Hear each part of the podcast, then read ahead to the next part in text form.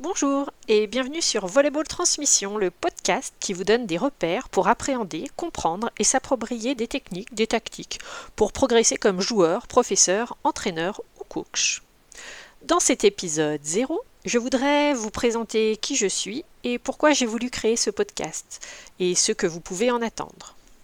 Alors, je m'appelle Anne-Cécile Blanchard, j'ai quarante et un ans et je suis entraîneur de volley. Comment en suis-je arrivée là ? euh, J'ai commencé en tant que joueuse à douze ans dans un club à Villefranche-sur-Saône et je me suis rapidement passionnée pour ce sport. À quinze ans, euh, ma formation fédérale a commencé en étant adjointe d'un entraîneur, puis en passant les diplômes pour moi-même euh, afin d'entraîner des équipes en autonomie. Cette formation m'a permis de rencontrer et de lire de nombreux documents. Euh, j'aimerais dans ce podcast pouvoir euh, vous les partager et vous aider dans cette période de confinement à euh, continuer à penser, réfléchir, euh, volleyball. Alors euh, mon parcours a croisé un chercheur nommé Aymeric Guillot qui travaille sur l'imagerie mentale. Euh, il est à l'université Claude Bernard Lyon un, il est membre honoraire de l'Institut Univers de France. Euh, il concentre ses recherches depuis plus de quinze ans sur les bénéfices du travail mental dans le développement et le recouvrement des fonctions motrices, ainsi que sur la plasticité cérébrale induite, induite pardon, par les représentations mentales. Aymeric donc euh, essaye euh, par ses recherches de mettre en avant euh, les bienfaits de l'imagerie mentale. Euh, en tant que joueuse, je suis persuadée euh, que cette euh, stratégie peut être très bénéfique pour chaque individu.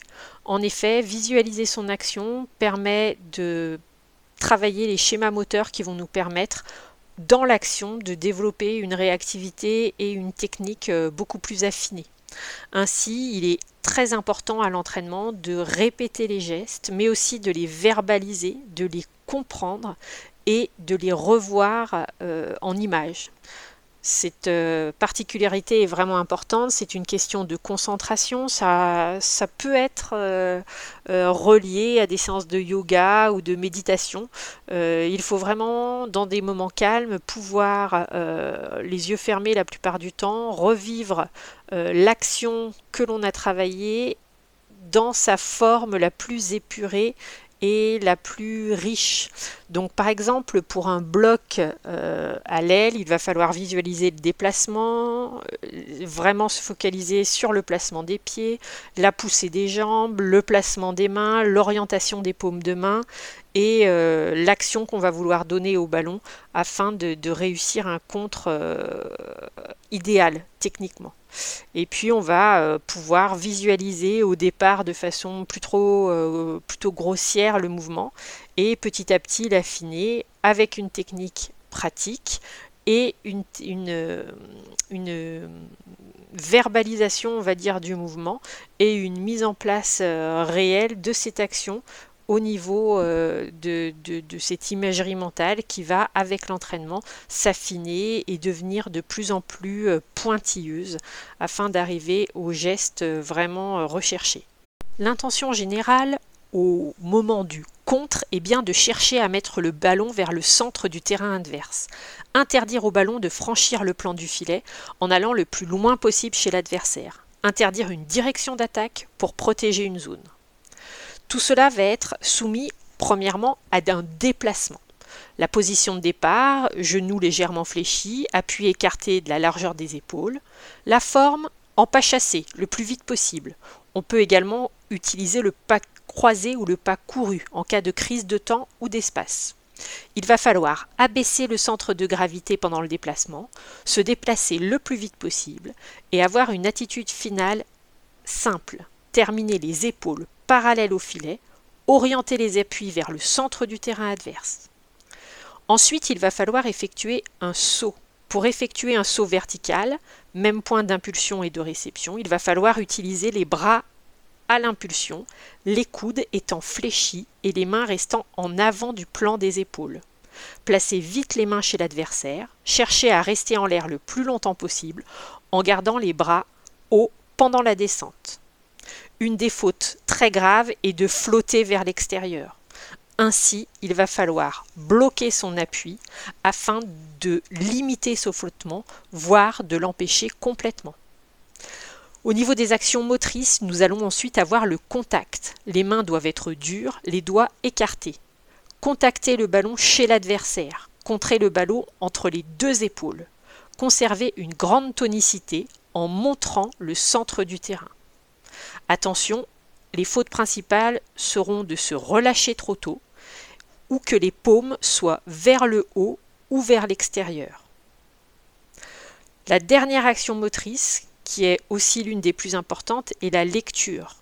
Il va falloir se placer par rapport à l'axe de la course d'élan de l'attaquant adverse, sauter en fonction de la distance du ballon par rapport au filet et à la hauteur de la passe, prendre l'information successivement sur la balle, le passeur, l'attaquant et à nouveau la balle.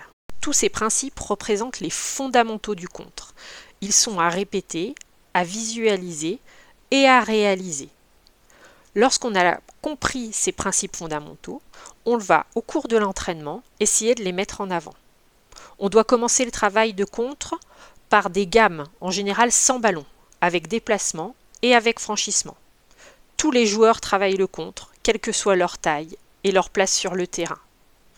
On peut travailler le contre avec entraîneur, en ayant de multiples contacts, avec partenaires, qui eux seront à la disposition des contreurs. Dans ce cas, donnez les consignes strictes aux attaquants. Il est important en entraînement de savoir lorsqu'on travaille ou lorsque l'on fait travailler. La, la durée des exercices doit être limitée et la quantité des sauts doit être privilégiée au niveau de leur qualité. Il faut toujours préciser le rôle du non-contreur dans l'exercice. Le contreur doit toujours être agressif.